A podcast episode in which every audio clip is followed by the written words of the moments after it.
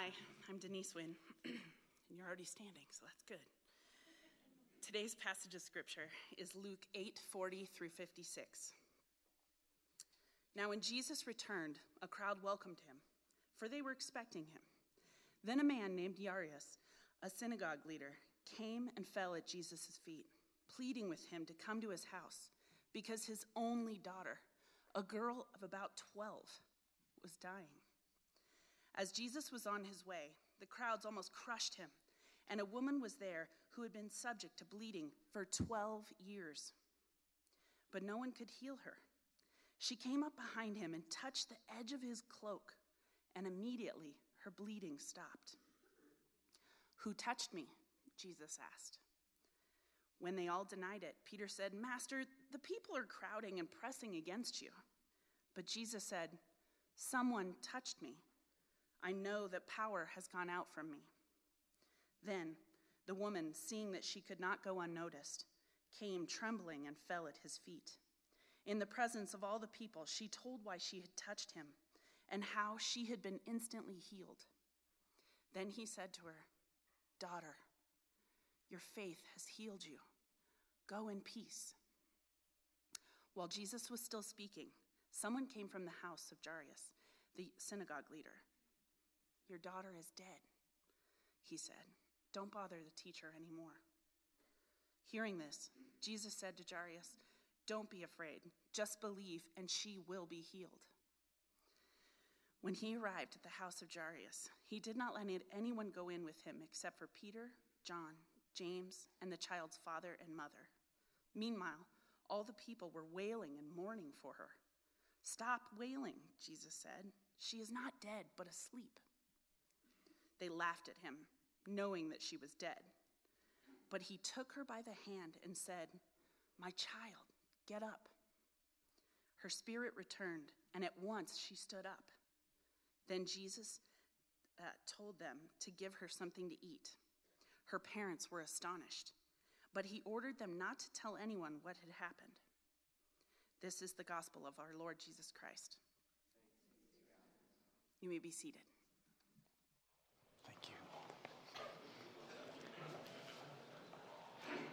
You may have heard of the story of the uh, two brothers, the prodigal son and his older brother. Well, this is the story of two, the healing of two broken daughters.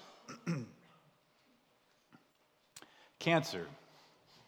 Few words are more terrifying than this. And as many of you know, uh, 13 months ago, I shaved my head and I began chemotherapy to treat stage 3 T cell histiocyte rich B cell lymphoma. Yeah, I had enlarged lymph nodes throughout my body. I went through six rounds of chemicals and vomiting. Hundreds of prayed, hundreds prayed for me, and I'm healed. Thank you. But I, I, know, I know that I'm not the only one. We all carry scars. Our scars may be from cancer or sickness or abuse or grief or the loss of a loved one. They may be from a broken family or the lack of a father and mother. Our scars may be due to genetic or chemical challenges that we were born with, or our scars may come from things that we have done and that we regret. And yet, joy is still possible, and Jesus will show us how. These are the conflicting thoughts that I had entering into this text on healing. Uh, on, on, the one hand, we had a, a woman, uh, a bleeding woman. She's been through 12 years of a crushing sickness, almost like 12 years of chemotherapy, where every day is worse than the last. On the other side, we have a 12 year old girl. And she is, just as she is starting out her life and entering into adulthood, her life is being taken away from her. We see a father, Jairus, that he's willing to do anything and everything he can to face and shield his daughter and confront the threat to his daughter's life on the one hand. And on the other hand, we see Jesus stepping in as Father where there is none. Can we pray together to start? Father, Papa, we, we're here. We are expectant. We, we know you're all powerful. We know that you love us. We know that you already purchased our eternal salvation, our opportunity to live with you for eternity. You paid the price for our sin. And Papa, we'd like to ask you to come in and, and intervene here today, powerfully in each one of our lives, to see how good you are, to see the power that you have, and to show that you love it when we reach out to you in faith. Could you do that today? Amen. I'm a father. I have uh, my son Caleb's 13, my daughter Constance is 10. When they were younger, when my, my son was about five, my daughter was three, we were in Oregon walking through a rural neighborhood, and I remember seeing a house about 50 feet off to the left, and I saw a medium sized dog up on the porch. And as we're kind of you know, wandering along, five year old, three year old, down the road, I saw the dog start down the porch and start running towards us. He wasn't barking, and I could hear a low growl as he was coming. I could see his teeth were bared, his mane was bristling. I wasn't too concerned because of the fence that was dividing us and separating us until he jumped through the fence and then ran up onto the street right in front of us. And all of a sudden, I was 15 feet away from an obvious threat to my children. So, without really thinking, I just kind of put my son behind my legs. I picked up my daughter on my left hand. I kind of leaned in this way, you know, to shield my children from this dog coming at us with the bared, bared you know, teeth and everything. And I just remember thinking in my mind, looking at this dog, you know, you may rip my arm off, but you're not getting to these children, and then I'm going to kill you.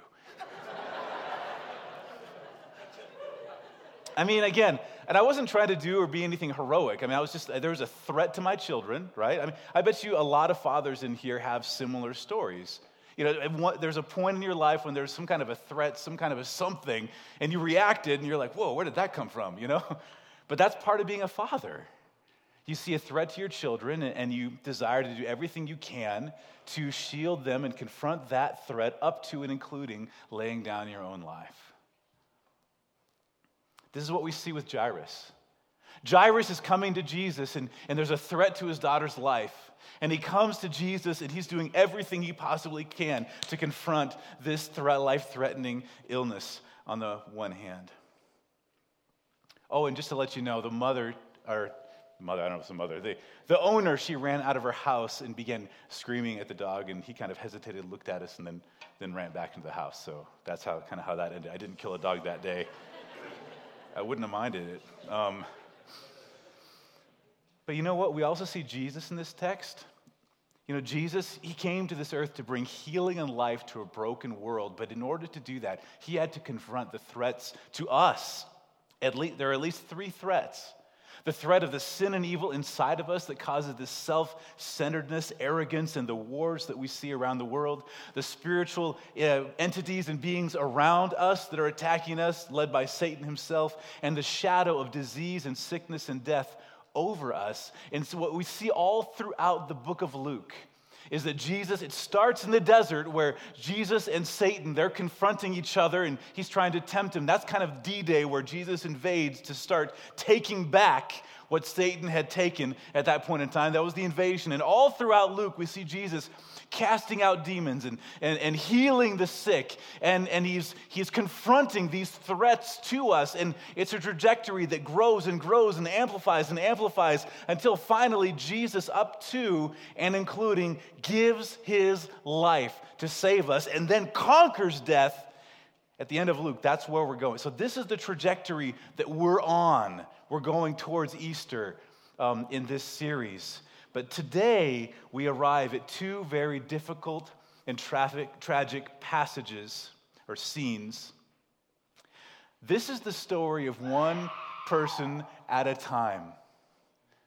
One person at a time. Jesus, well, he doesn't see a crowd of people, he sees you.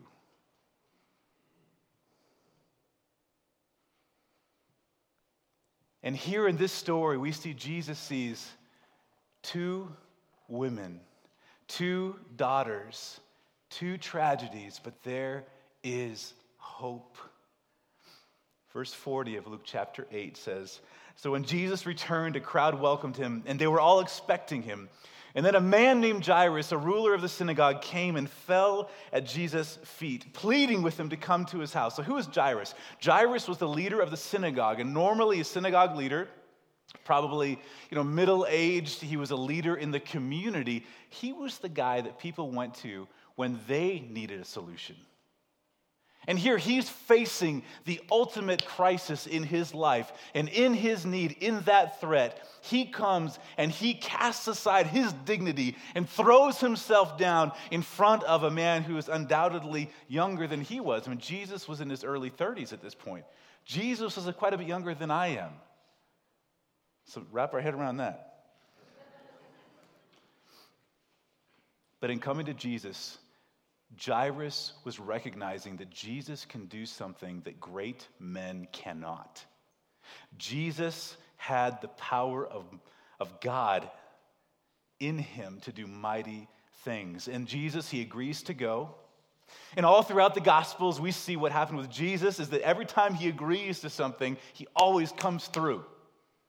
And so you can imagine Jairus. Okay, he's, he's full of anticipation and hope at this moment. He's walking. Okay, we're going to confront this. This looks good. So, and then verse 42 because his only daughter, a girl of about 12, was dying. Who is this girl? What about Jairus' daughter? So, this girl, well, she's 12, and what comes to the mind of a Jewish, a person in a Jewish context with a girl who's, who's 12? Well, if she's 12, then she's probably going to celebrate her bat mitzvah, which means that she's going to enter into uh, fully into the Jewish community. Um, she's going to become responsible for her actions rather than her parents being responsible for her actions. Um, at that point in time and, and also at that point in time at that moment that's when parents often they begin um, uh, negotiating contracts with other parents because it was t- a time when uh, marriages were arranged so, not that she would necessarily be married at that point in time, but what would happen, um, you just have to think that, that there are so many children who are dying young in childbirth. Um, I'm sorry, so many children dying young and then women dying in childbirth, that at that point in time, as soon as you're physically able and capable, the concept was okay, we want to reproduce as much and as often as possible. And that was the thinking at that point in time.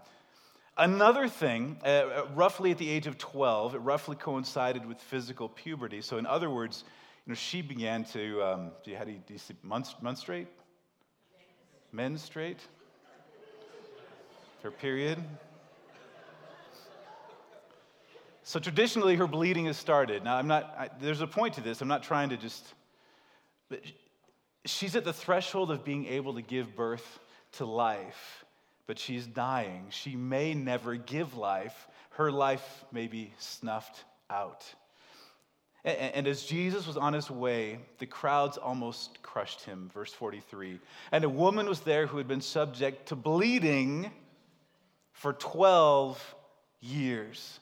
And she had spent all she had on doctors, but no one could heal her. So, why did this woman not go and throw herself down in front of Jesus the way Jairus did? I think there are at least three reasons, maybe more. One of them is this woman is alone. She has no one to plead for her the way Jairus pleaded for his daughter. Secondly, the second thing also is that she maybe she felt ashamed you know, talk about bleeding in front of this many people. And thirdly, and possibly the most powerful reason, and most importantly, in the context of first century Jewish tradition, she was ritually unclean. So, in traditional Jewish culture, a woman was impure for seven days from the beginning of her menstrual flow, her period.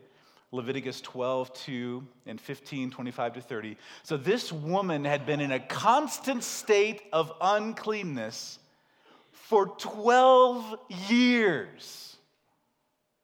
So she couldn't participate in regular society, she couldn't go up to the temple. She couldn't shake someone's hand. No one could give her a hug. She couldn't go towards people. People couldn't come towards her without becoming unclean. My daughter's 10, and whenever she's feeling you know, anxious or tired or whatever, she'll, she'll climb up into my lap and she just wants me to give her a hug, and I will. This woman hasn't felt that kind of love for 12 years.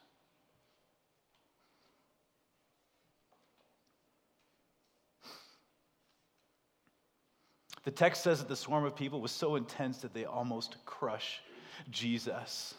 So she forces herself through the crowd. And just imagine everyone that she's bumping into as she's forcing herself through the crowd, unbeknownst to them, she is rendering them unclean. In fact, Jewish tradition back in the Mosaic law, it says that anybody who touches her becomes unclean. And anybody who touches her bed or anything she sat on that week also becomes unclean. And the, that means they're unclean until the end of the day. They need to go and wash their clothes and wash themselves.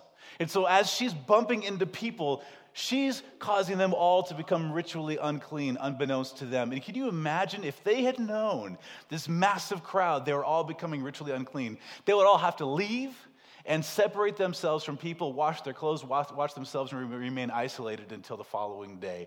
Can you imagine how furious they would be? That's the situation that this woman is in at this point in time. Why point out these details?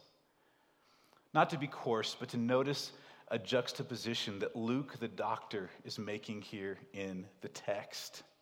Often the Bible is a lot more earthy and free with physical details of, of bodily functions and sex and intimacy than we are. We're kind of, we'll read things and we're kind of uncomfortable. But what Luke, the doctor, he's doing, he's, he's holding up two stories of 12 years, two daughters bleeding side by side. This girl, she's been growing and developing for 12 years to become a woman, to be ready for marriage, to have children, to have it all stop here. This other woman, she's been bleeding and bleeding and bleeding and bleeding for 12 years. Her life has been fading away on this other side. To have life, in the case of the woman that is being taken away, fading out. To give life, to be able to give life, in the case of the girl coming of age to give birth, and that was taken away. And a lot of us, you know, we can relate to that in our own personal lives. I mean, how many of us, there, have been times in our lives where something that was so precious to us, that we loved so much, that was taken away from us. And then there are others of us who we suffer and we struggle with things in a way that we're not able to um, participate in society in the same way as others who are just taking things for granted in a sense. And these are the two situations that we have here. Verse 44 She came up behind him and touched the edge of his cloak, and immediately her bleeding stopped. She reached out and she touched probably the tassels on the edge of Jesus' garment. And these tassels what they do for a Jewish male is they remind him to obey the entire law of God. Well, you know what? Jesus is more powerful than any law could ever be. And Jesus is going to do something, and he does something that no doctor could ever do. And she knew immediately that she was healed, and she, she quickly slips away into the crowd. How do we know? Because Jesus has to call her back. Who touched me? Jesus asked. When they all denied it, oh, I didn't touch you, I didn't, Peter said, Master, the people are crowding and pressing against you. But Jesus said, Someone touched me. I know that power has gone out from me. And like all of God's questions, this question only makes sense to one person, the person to whom it is addressed. You know, when God asks us questions, they may not make sense to anybody else, but what we hear, and what we see, is God saying, I am talking to you.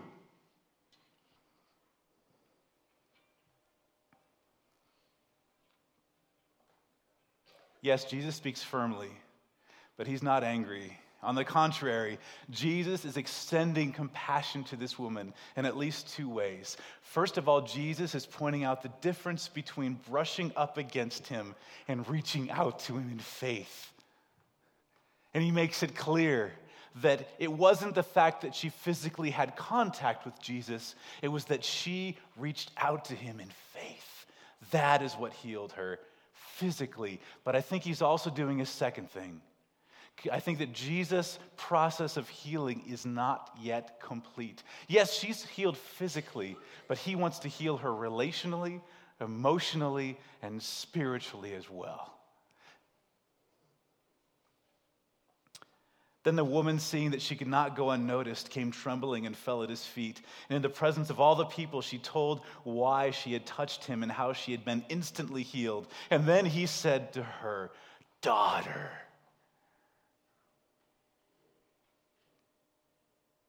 This is the only place in the Bible where Jesus calls someone daughter. And in all three accounts, Matthew, Mark, and Luke, he calls her daughter. She has no father in this text. So, what does Jesus do? He calls her by the name she longed to hear daughter. You know, perhaps more than physical healing, what she needed to hear from, she needed to hear from a father, her father. And so Jesus steps in and does what nobody else can do. He sees the threat, he steps up to shield her from that threat. And in that moment, she's no longer alone. She hears the voice, perhaps for the first time in her life, of a man who is good, who is strong, and who loves her, and who is safe. A good father. Yes, she's clean. She can go up to the temple and she can worship and she can brush people without causing them to be, you know, impure. But more importantly, she has a father. Your faith is healed you. Go in peace. Jesus tells her to go in shalom, and shalom is the word translated for peace. It has more to do with wholeness and completeness. The idea is a, it's a piece of fabric that is well knit together it's complete, it's whole, it is the way it was supposed to be. And Jesus is saying to this woman that she is complete. If this woman is single, Jesus is saying she's complete. If this woman is without children, Jesus is saying that she's complete. If this woman is in a difficult marriage, she's saying that she is complete. And, we also struggle with feeling incomplete you know what Jesus is saying is that if, if you are single today, you can be complete the way you are. If you are without children today, Jesus is saying that you can be complete the way you are. If you're in a difficult marriage today, Jesus is saying that you can be complete even in that difficult circumstance. We often compare ourselves to others and then we feel incomplete, and it's easy to look at someone else's circumstance to try to find wholeness in that. But that is not what made the woman whole. What made her whole was she reached out to Jesus in faith, and he made her whole. You know, you could, you could respond to me and say, Well, Rob, listen, you have no idea the evil things that I've done.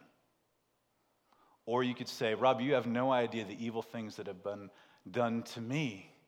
You know, there's no way, there's no way that I could be clean or complete or whole. I'm, I'm too broken. I'm too dirty. That's simply not true. 1 Corinthians 6 says, But you were washed, you were sanctified, you were set aside as a, as a child of God when you reached out to him in faith. You were justified, you were declared innocent. And in the name of the Lord Jesus Christ and by the Spirit of our Lord,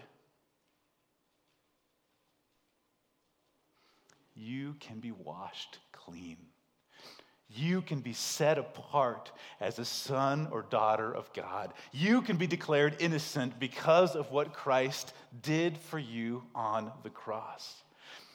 Case in point, Jewish tradition says that when somebody touches a woman like this, they become unclean. Did Jesus become unclean? No. Jesus reversed the Mosaic law. When she touched him, he didn't become unclean, she became clean. And that shows the power of Jesus. And we too can become clean. Washed, washed, washed, washed, clean.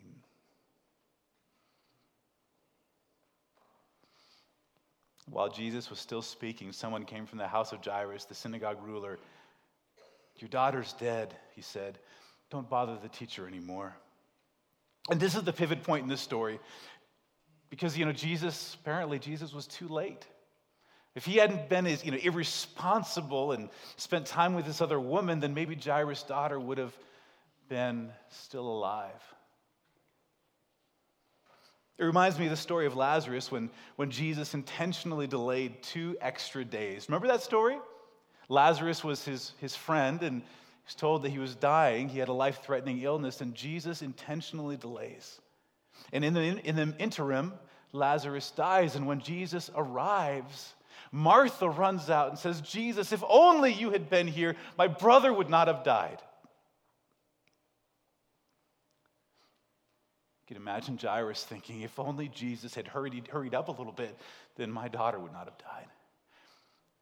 And how many times have we said, if only God would have answered my prayer, then my family would not have lived through the pain that we lived through? We all have God boxes, right? Because we're, we're finite, He is infinite. We're limited, He is limitless. And it seems like for Jairus, you know, healing his daughter, that was inside his God box. This is what Jesus could do. He's able to heal. But as soon as his daughter died, then all of a sudden that was outside of his God box. That was above the ceiling of what he thought was possible with Jesus. Well, you know what Jesus is about to do? He's about to raise the ceiling. He's going to raise this girl from the dead. And hearing this, Jesus said to Jairus, Don't be afraid, just believe, and she will be healed. And Jesus tells us constantly to not be afraid. Don't be afraid, not be afraid, don't be afraid, do not fear, fear not, fear not. Just yesterday, I ran through and I found 28 times when Jesus was saying to his disciples again and again, and then to the church, do not be afraid. Why? Because our natural reaction, our natural response in a broken world is to be afraid. And so Jesus keeps harping on this don't be afraid. You have a God and a Father who is more powerful than anything in the universe. And He cares about the intimate and small and tiny details of our lives. Not only does He raise the ceiling of the box, but He drops the floor of the box. Scripture says He even cares about the hair on our heads and the birds of the sky.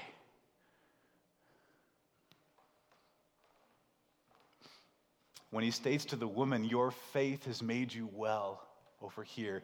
Jairus sees it, he hears it. It's almost like an advanced warning of, you know what, Jairus, there is no limit to what I can do.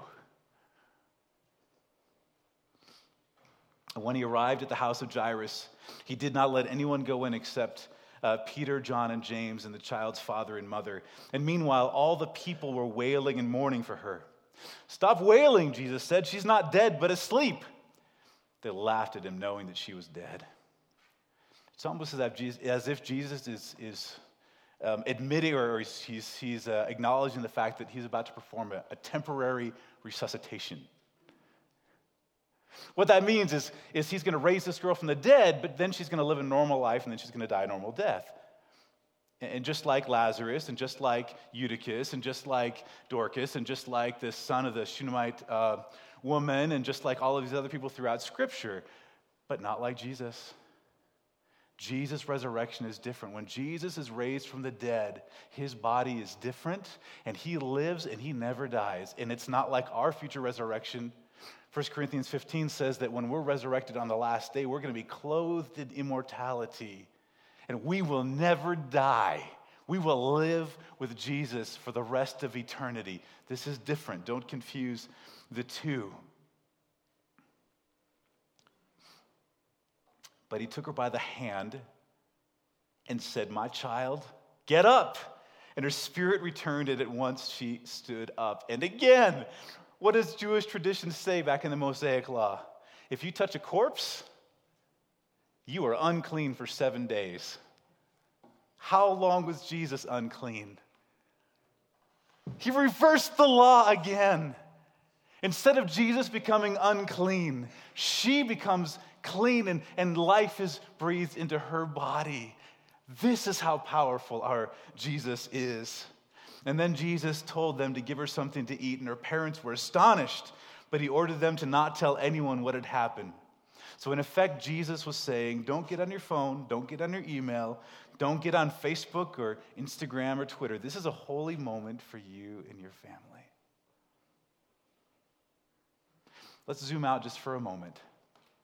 Every time that Jesus he heals someone, it's, it's a, he's pointing to the ultimate healing to come. Every time that Jesus he raises someone from the dead, he's pointing to the ultimate resurrection to come. And his resurrection is different. When he is resurrected, he lives forever. Our resurrection will be different. When we're resurrected and clothed in immortality, we will live forever. And why is his resurrection different? Because Jesus' death was different. And why was his death different? Well, we, we die because we have sin. And death, scripture says, is to be separated from God. Jesus had no sin. So, so who did he die for?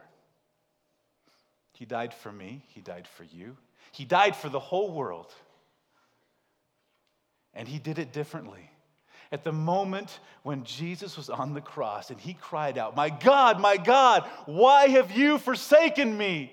At that moment, he was separated from God the way we should have been for our sin. He took it on himself. Jesus saw the threat of destruction before us.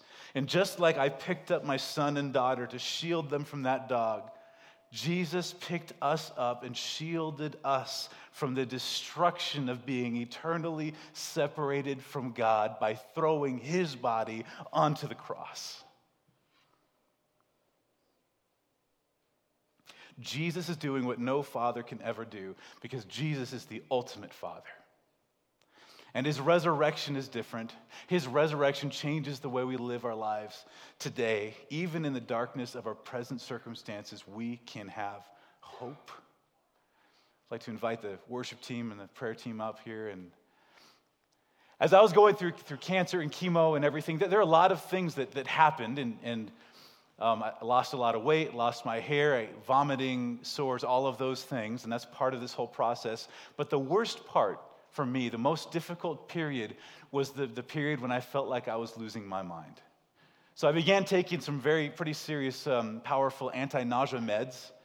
And something happened. It messed with my mind to the fact that, that I felt like my, in my mind, there, there was a series of locked doors, and my memories and my vocabulary were stuck behind those doors. I had trouble finishing sentences, I had trouble thinking, I had trouble, and I felt like I was going crazy, and it kind of freaked me out. Well, one night, late at night, I was watching a, a documentary on uh, people living on a U.S. base down in Antarctica all through the winter. Four months of total darkness. You know what happens during those four months? People, they slow down, they begin to repeat themselves, uh, they begin to have simple dreams like, I wish I could eat a fresh vegetable. And after four months, though, the sun comes back and they're revived and they come back and, and they're fine. And I realized, you know what? As deep and as dark as that valley was for me that I was in, I wasn't going to last and stay there forever. There would be an end to this. And when I read um, in Romans, Romans 6, It says, For if we have been united with him in a death like this, speaking of the faith uniting us with him, then we will certainly also be united with him in a resurrection like his. We have hope. I mean, let's be honest. You know, if Christ doesn't come back, one day this, this body is going to wear out. It'll eventually fail us, but Scripture says that God will resurrect these bodies for all of those who have reached out in faith to Jesus. And you know how that changes our lives now? Because that means at that moment we become children of God, sons of God, daughters of God. And Romans 8 says that we can reach out to Him and say, Papa, Abba. And He will hear us. You know, and, and at that moment, Jesus, He may heal right now. And He does. Or he may say, My grace is sufficient to carry you through it. And it is. Last uh, week, I was prayer walking through Littleton and, and I met Sandy. And Sandy, her father died of cancer. And when that happened a few years ago, the pain was overwhelming. And so she reached out to God and asked for healing and instantly God healed.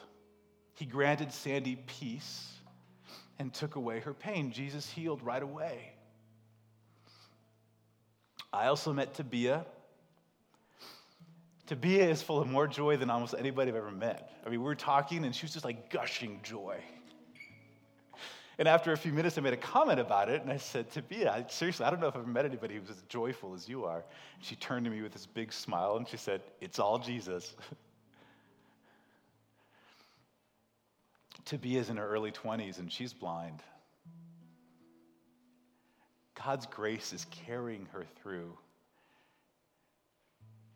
And if she's joyful like that, I think she's living life more to the fullest than most people can see.